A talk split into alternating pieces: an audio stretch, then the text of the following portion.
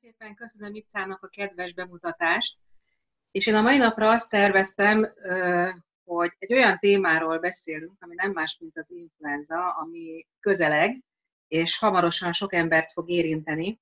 És én arról fogok beszélni, hogy egyáltalán mit is kell tudni magáról az influenzáról, van-e mód arra, hogy megelőzzük, ha esetleg már a probléma ott van, akkor tudunk-e tenni magunkért valamit, mellékhatások nélkül, természetes anyagokkal, és, és én csináltam egy jegyzetet, hogy egyszerűbb legyen az én dolgom és a ti dolgotok is, és ne kalandozzak el jobbra-balra. Úgyhogy én azt gondolom, hogy érdemes lesz lejegyzetelni, amiről most beszélünk, és hát remélem, hogy tudok majd mindenkinek új információkat mondani. Jó, kezdjük azzal, hogy egyáltalán mit jelent maga az influenza szó. Hát szerintem amióta influencerek vannak az interneten, azóta már mindenki ezt a szót nagyon sokszor hallotta. Ez egy olasz szóból származik, befolyásolni szóból származik maga a név. Ugye influenza nagyon-nagyon régóta érinti az emberiséget, de az 1918-as úgynevezett nagy spanyol nátha járvány volt az, amikor elkezdték valóban tudományosan is vizsgálni, hogy egyáltalán miről van szó. És kellett hozzá azért egy kis idő, mert hogy 1933-ban volt az, amikor izolálták ugye azt a bizonyos vírust, amit A-típusú influenza vírusnak nevezünk, és hát ugye ez a legveszélyesebb vírus, nem véletlenül volt annyi áldozata annak idején ezeknek a járványoknak. És ugye később másik két vírust is izoláltak, de ezek már kevésbé veszélyesek, ugye ez a T, a C vírus. Na most sokszor hallotok olyan kifejezéseket, ahol ott van a H meg az N betű, ugye a nagy N és a, a, a nagy H. Most azt kell tudni, hogy van két olyan fontos fehérje, ami a vírus típusát megadja. Ugye ezek ö, olyan szavak, amit nektek nem kell értenetek, ne, értenetek és nem kell tudnotok, de ez a két fehérje, ugye a hemoglutinin, ö, illetve a neuro, neurominimidáz, és tudom kimondani, ne haragudjatok, tehát neuraminidáz, és ebből jön a nagy M, illetve a nagy N, jó? Tehát ezt most felejtsétek is rögtön el, ahogy, ahogy ezt elmeséltem nektek, csak amikor ilyen H1, N1, meg H ennyi, N annyit hallotok, akkor értsétek, hogy itt miről van szó. És ugye itt beszéltem erről a bizonyos spanyol nátháról, tehát később a, a, ugye ki lehetett mutatni az ott elhunytakból, de ez csak 2000-ben történt, hogy bizony itt a H1N1 vírus volt a és ugye ez nem más, mint az A1-es vírus. Aztán, hogy egyáltalán miért akkor jön az influenza, amikor jön, miért alakul ki? Ugye először olyan teóriák voltak, hogy hát a hideg miatt van, hideg az idő, gyengül az immunrendszer, fogékonyabbak vagyunk a kórokozókra, de aztán kiderült, hogy a trópusokon is ugyanúgy van influenza, és egyáltalán nem a, a hideg idő az, ami provokálja azt, hogy valaki influenzás lesz. Aztán volt később egy kutató, őt úgy hívják, hogy Edgar Hope Simpson, aki egy víruskutató, virológus volt, és ugye ő mutatta ki azt, hogy több, több tíz évig kutatta ezt a témát, hogy bizony itt az UV-sugárzással van összefüggés, és akkor, amikor gyakorlatilag az UV-sugárzás mennyisége lesz kevesebb, akkor robbanásszerűen egyszerre több helyen az influenza vírus megjelenik. És ugye azt is kimutatták, hogy az influenza vírus nyáron is ugyanúgy ott van, viszont nyáron nem betegíti meg az embereket.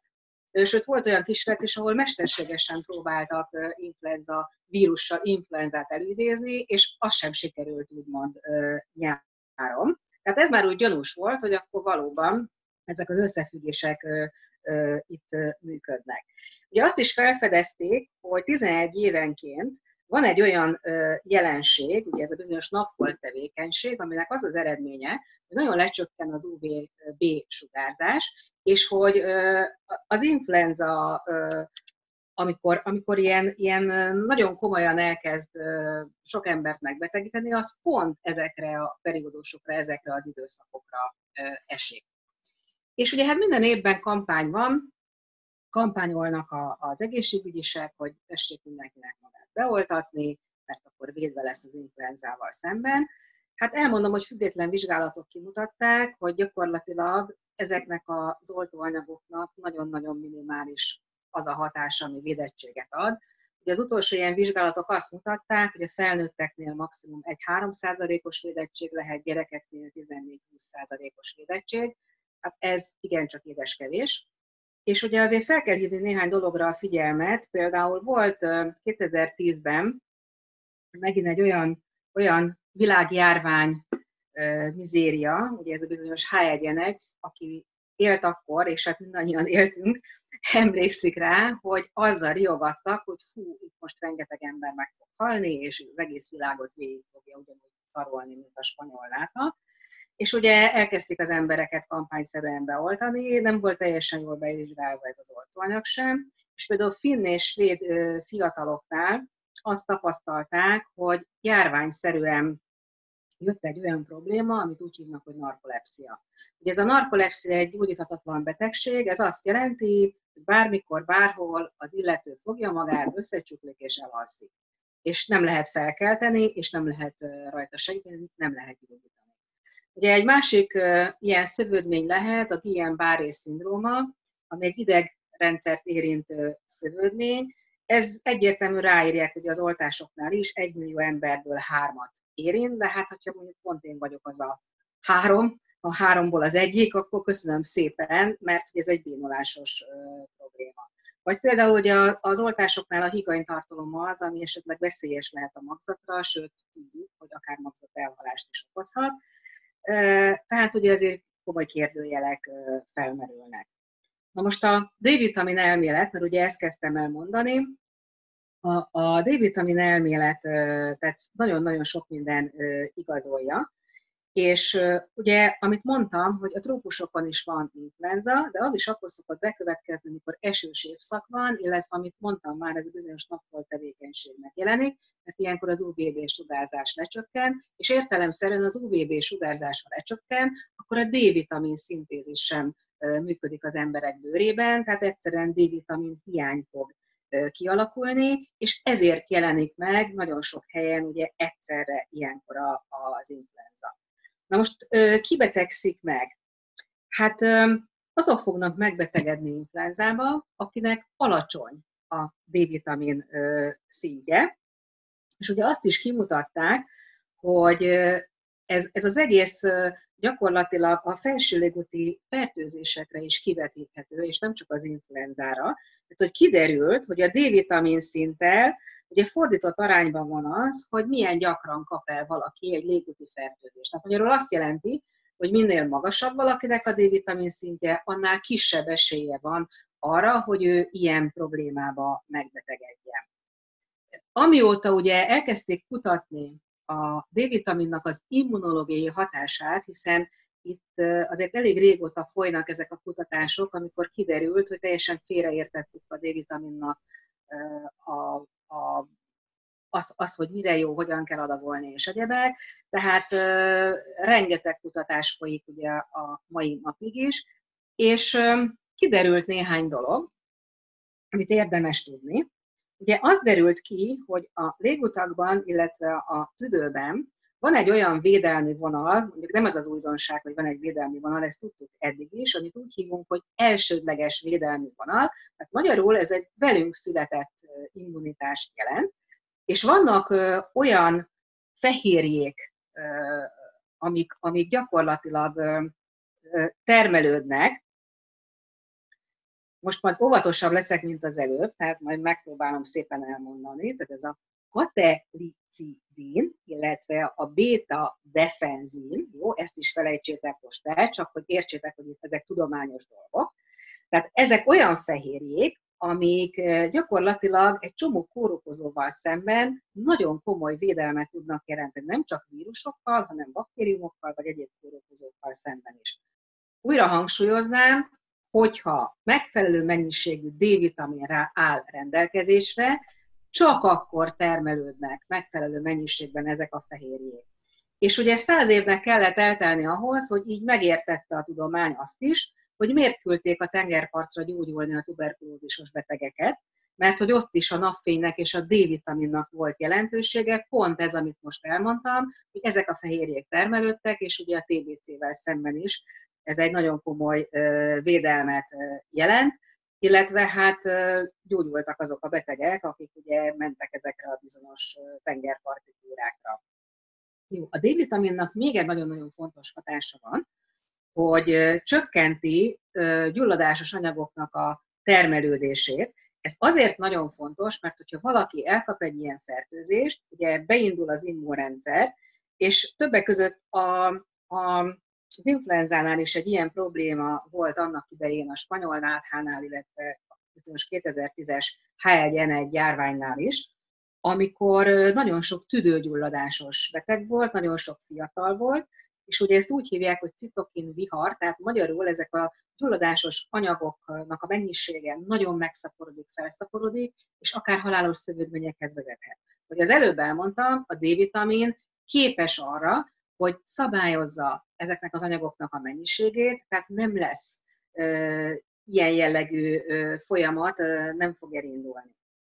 Na most érdekes dolog, hogy tudjátok, nagyon sok gyereknél van gond például a mandulájával, hogy megnagyobbodik a mandulája, a mandulagyulladása van. Ezt is kimutatták, hogy ezeknél a gyerekeknél, akik mandula műtétre vannak előegyezve, 78%-oknál alacsony, nagyon alacsony volt a, a D-vitamin szint, és ugye itt is megfigyelték, hogy minél alacsonyabb a D-vitamin szint, gyakorlatilag annál duzzadtabb volt a gyerekeknek a mandulája.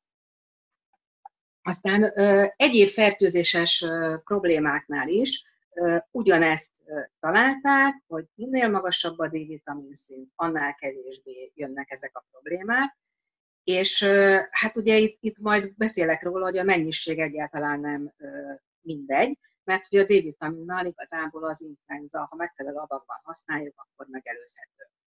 Ugye érdemes tudni, hogy volt Magyarországon is egy olyan konferencia, ahol 14 magyar orvos szervezet ugye egy úgynevezett konszenzus konferenciát tartott, ahol megállapodtak abban, hogy szerintük meg, mennyi a megfelelő D-vitamin mennyiség. Most azt állapították meg, hogy minimum 2000 és 2 és 4000 nemzetközi egység között szólt ez az ajánlás. Na most azért tudni kell, hogy a tudománynak a jelenlegi állása szerint per pillanat ennél még több az, ami ajánlatos. Tehát a téli időszakban felnőtteknek 10 ezer nemzetközi egység ahhoz, hogy mondjuk egy influenzát megelőzzünk.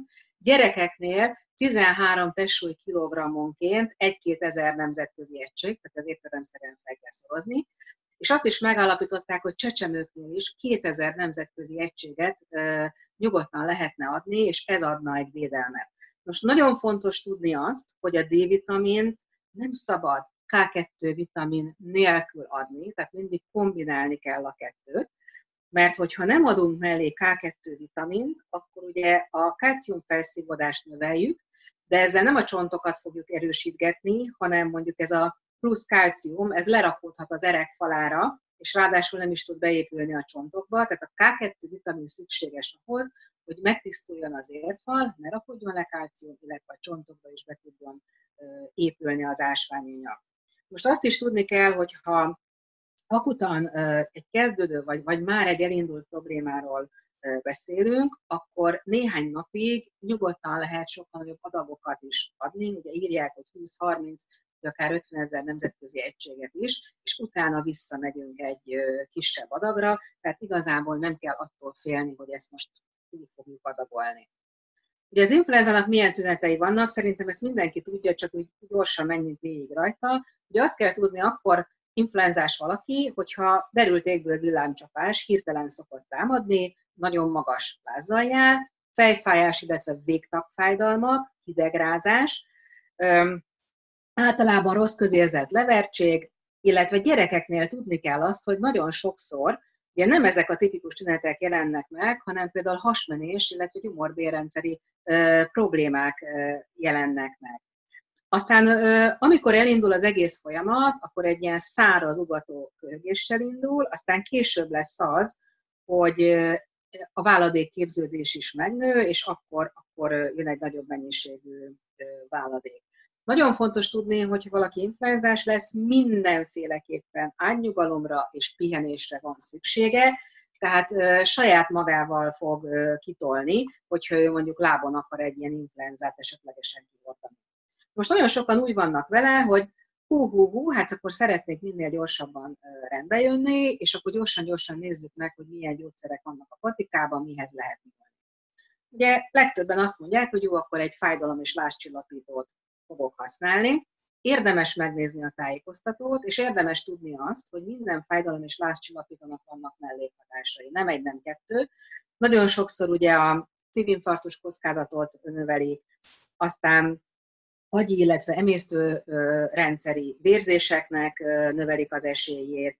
Sajnos a májkárosító hatás is ott van. Nagyon oda kell figyelni a paracetamol tartalmú gyógyszerekre, mert például influenza ellen kínálnak sokfélét, és van, aki három, négy, ötféle dolgot is bevesz, mert azt hiszi, mivel más a neve, abban más van, és nagyon-nagyon könnyen túladagolható, és, és bizony májsejt szétesést tud okozni a paracetamol túladagolás. Illetve sokszor a vesekárosító hatás, vagy akár a halláskárosító hatása is érvényesül ezeknek a gyógyszereknek. Aztán sokan használnak különböző orcseppeket, amit maximum 5 napig szabadna használni, mert hogy ezek is tönkre tudják tenni a nyálkahártyát, illetve akár függőséget is tudnak okozni. Illetve azt kell még tudni, hogy sokan azt gondolják, hogy hát hogyha már egy ilyen problémám van, akkor antibiotikumot kéne bevenni. Most tudni kell azt, hogy vírusra semmi értelme antibiotikumot bevenni, eredmény nincs, csak a mellékhatások fognak érvényesülni.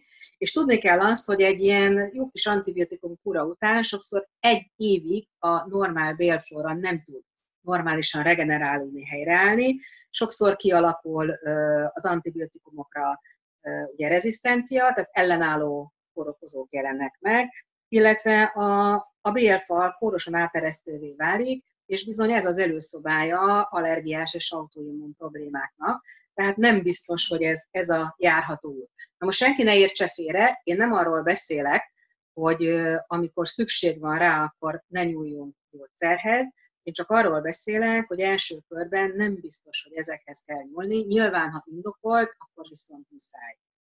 Jó, nézzük meg, hogy megelőzésképpen mit tehetünk természetes anyagokkal, mellékhatás nélkül, jó, mert hogy mindig ezt kell nekünk hangsúlyozni. Ugye egyrészt tudni kell, hogy magát, a korokozó behatolását kell első körben valahogy meggátolnunk, Ugye a bőr az első olyan szervünk, mondhatjuk így, ami, ami találkozik ugye egy-egy kórokozóval. Na most nagyon fontos az, hogy például mivel mosakszunk. Célszerű egy olyan ö, szappant használni, aminek mondjuk van aloe tartalma, de az aloéról tudjuk, hogy baktériumvírus gomba ellenes hatású, illetve azt is tudjuk, hogy a pH-ja megegyezik a bőrével, és nem bántja a bőrnek a védőrétegét, tehát célszerű ehhez nyúlni. Célszerű rendszeresen használunk készfertőtlenítőt, de azt is olyat, ami nem szárítja ki a kezünket, például, hogyha mézet és aloét rakunk egy készfertőtlenítőbe, akkor megint csak az egy nagyon jó választás. Aztán, hogyha a, a bőrünk ne száradjon ki, megint csak használhatunk olajtartalmú krémeket, illetve különböző gyógynövényekkel ki lehetnek ezek egészítve, mert hogy akkor puha marad a bőrünk, nem szárad ki, megint csak kevésbé fognak azok a kórokozók elszaporodni vagy behatolni. Aztán fontos, hogy védjük a nyálkahártyáinkat, a torkunkat, az orrunkat, a fülünket. Ugye itt is érdemes arra gondolni, hogy aloét tartalmazó, folyékony aloét tartalmazó sprét használjunk, különböző gyógynövényekkel kiegészítve. Nagyon sokat cikkeznek manapság arról, hogy már a, a, a szánkban mindennek rendben kellene lennie, tehát például ugye a propoliszt használjuk foggélben, mert hogy, mert ugye a propolis szintén baktérium, vírus, gombellenes hatással rendelkezik, tehát már mondjuk egy vírus behatolását megint csak azt mondom, hogy, meg tudjuk előzni. Illetve például a beta-karotént használva, ugye ezt, ezt tablettában tudjuk megtenni, a nyálkahártyáinkat nagyon jól védjük, mert a beta-karoténnak van ilyen nyálkahártya védő. Ugye a következő a nyálkahártyáinkon, illetve a bőrünkön kívül maga az egész emésztő rendszer, ugye a tápcsatornánk, mert tulajdonképpen a tápcsatorna a kültakaró része, és ugye ott is megint csak a kórokozók ott tudnak behatolni majd a testünkbe. Tehát célszerű védeni a bélnyálkahártyánkat is, ezt is meg tudjuk tenni aloéval, illetve meg tudjuk tenni probiotikus készítménnyel, hogy a bélfloránkat is rendben tartjuk. Jó, aztán, ahogy mondtam már, mindenféleképpen arra kéne törekedni, hogy megbízható, mellékhatásmentes termékeket használjunk megelőzésre, vagy akkor is már, hogyha valami gond van. Ugye, miről, vagy mire, mire gondolok itt? Ugye itt is az aloe vérát magát használhatjuk vírus ellen, hiszen az úgynevezett poliszaharid tartalma, és itt is kiemelve az acemannon nevű anyagot, ami benne található, kiváló vírusellenes hatása van. Aztán vannak olyan gyógygombák, mint a maitake, illetve a shiitake gomba, de egyébként a reishi gomba is ebbe a körbe tartozik, amelyeknek olyan hatóanyagai vannak, amit úgy hívunk, hogy beta-glukán. Ugye ezek olyan anyagok, amit nekünk normálisan meg kéne kapnunk, például ezt tartalmazná az az alma, amin kis barna foltocskák vannak, tehát ezek természetes, természetben megtalálható anyagok, csak mivel mi nagyon sterilizálunk már mindent az ég egy a világon, már minden védőgázas, minden sterilizálva van, nem fogunk hozzájutni ezekhez az anyagokhoz. Na most kiváló vírusellenes hatással rendelkeznek, és az A-típusú influenzával szemben is kimutatták ezt a bizonyos védőhatást. Ugye elmondtam, hogy az A-típusú influenza az, ami a legveszélyesebb influenza, és ugye különböző egyéb légúti fertőzésekkel szemben is védelmet tudnak jelenteni.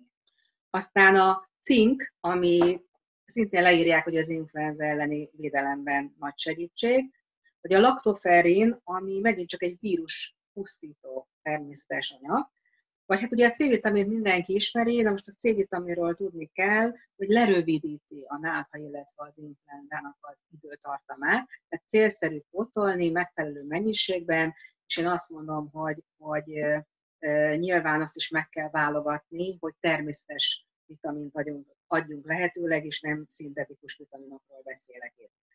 Aztán két olyan gyógynövény, mint az édesgyökér, illetve az ördögcérna, amelyeknek olyan hatóanyagai vannak, mint a poliszaharidok, amit az előbb is ugye a bombáknál is elmondtam, azokban szintén benne van, illetve a flavonoidok. Ezeknek mind a kettőnek kiváló vírusellenes hatása van, illetve a flavonoidok még a légúti görcsöket is nagy mértékben enyhítik. Aztán van egy olyan gyógynövényünk, fűszernövényünk, mert hogy mind a kettő kategória illik rá, ami nem más, mint a fokhagyma. És ugye a fokhagymáról is tudni kell, hogy kiváló vírusellenes hatása is van, amellett egyébként baktérium és gombellenes hatásáról is ismerjük. És ugye megint csak egy fűszernövény a kakukkfű, és a kakukkfűről tudni kell azt, hogy nem csak finom az ételeinkbe, hanem nagyon komoly hatása van. Például a, a tüdőt borító belső hártyának a duzanatát fogja megakadályozni, mert ugye, hogyha ez a bizonyos borító nyák beduzzad, begyullad, akkor egy sűrű váladék képződik, és ugye azért köhögünk, mert ezt a váladéktól, meg, ettől a váladéktól meg akar szabadulni a szervezet, és ugye folyamatosan a, a hörgők, a hörgő izom összehúzódik, és próbálja lelökni ezt a bizonyos váladékot.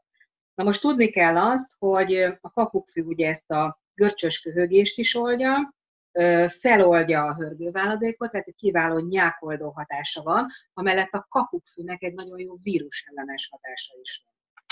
Ugye a következő természetes anyagunk az nem más, mint a propolis, amit a méhek használnak a saját kaptáruk védelme érdekében. A propolisról is tudjuk, hogy nagyon kiváló vírusellenes hatású. Leírják azt, hogy influenzánál jól működik, köhögéscsillapító hatása is van, tehát nagyon sok mindenre lehet használni.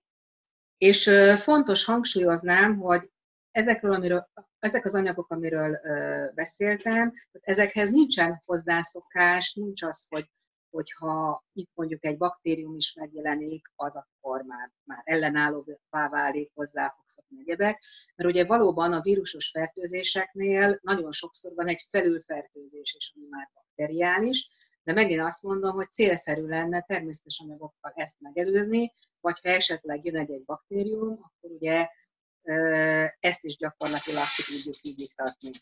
Aztán érdemes ilyenkor, ami nem ami, hanem, hanem mindenkinek gyógynövényte a téren is körülnézni, és mondjuk olyan gyógynövényteákat használni, aminek gyulladáscsökkentő hatása van, illetve nyilván a, a gyógyteákkal tudunk folyadékot is pótolni. Aztán vannak még olyan anyagok, mint az eukaliptuszolaj, aminek például nagyon jó légzés könnyítő hatása van, vagy egy illóolajat, hadd említsek még a citrom illóolaj, aminek kiváló fertőtlenítő hatása van.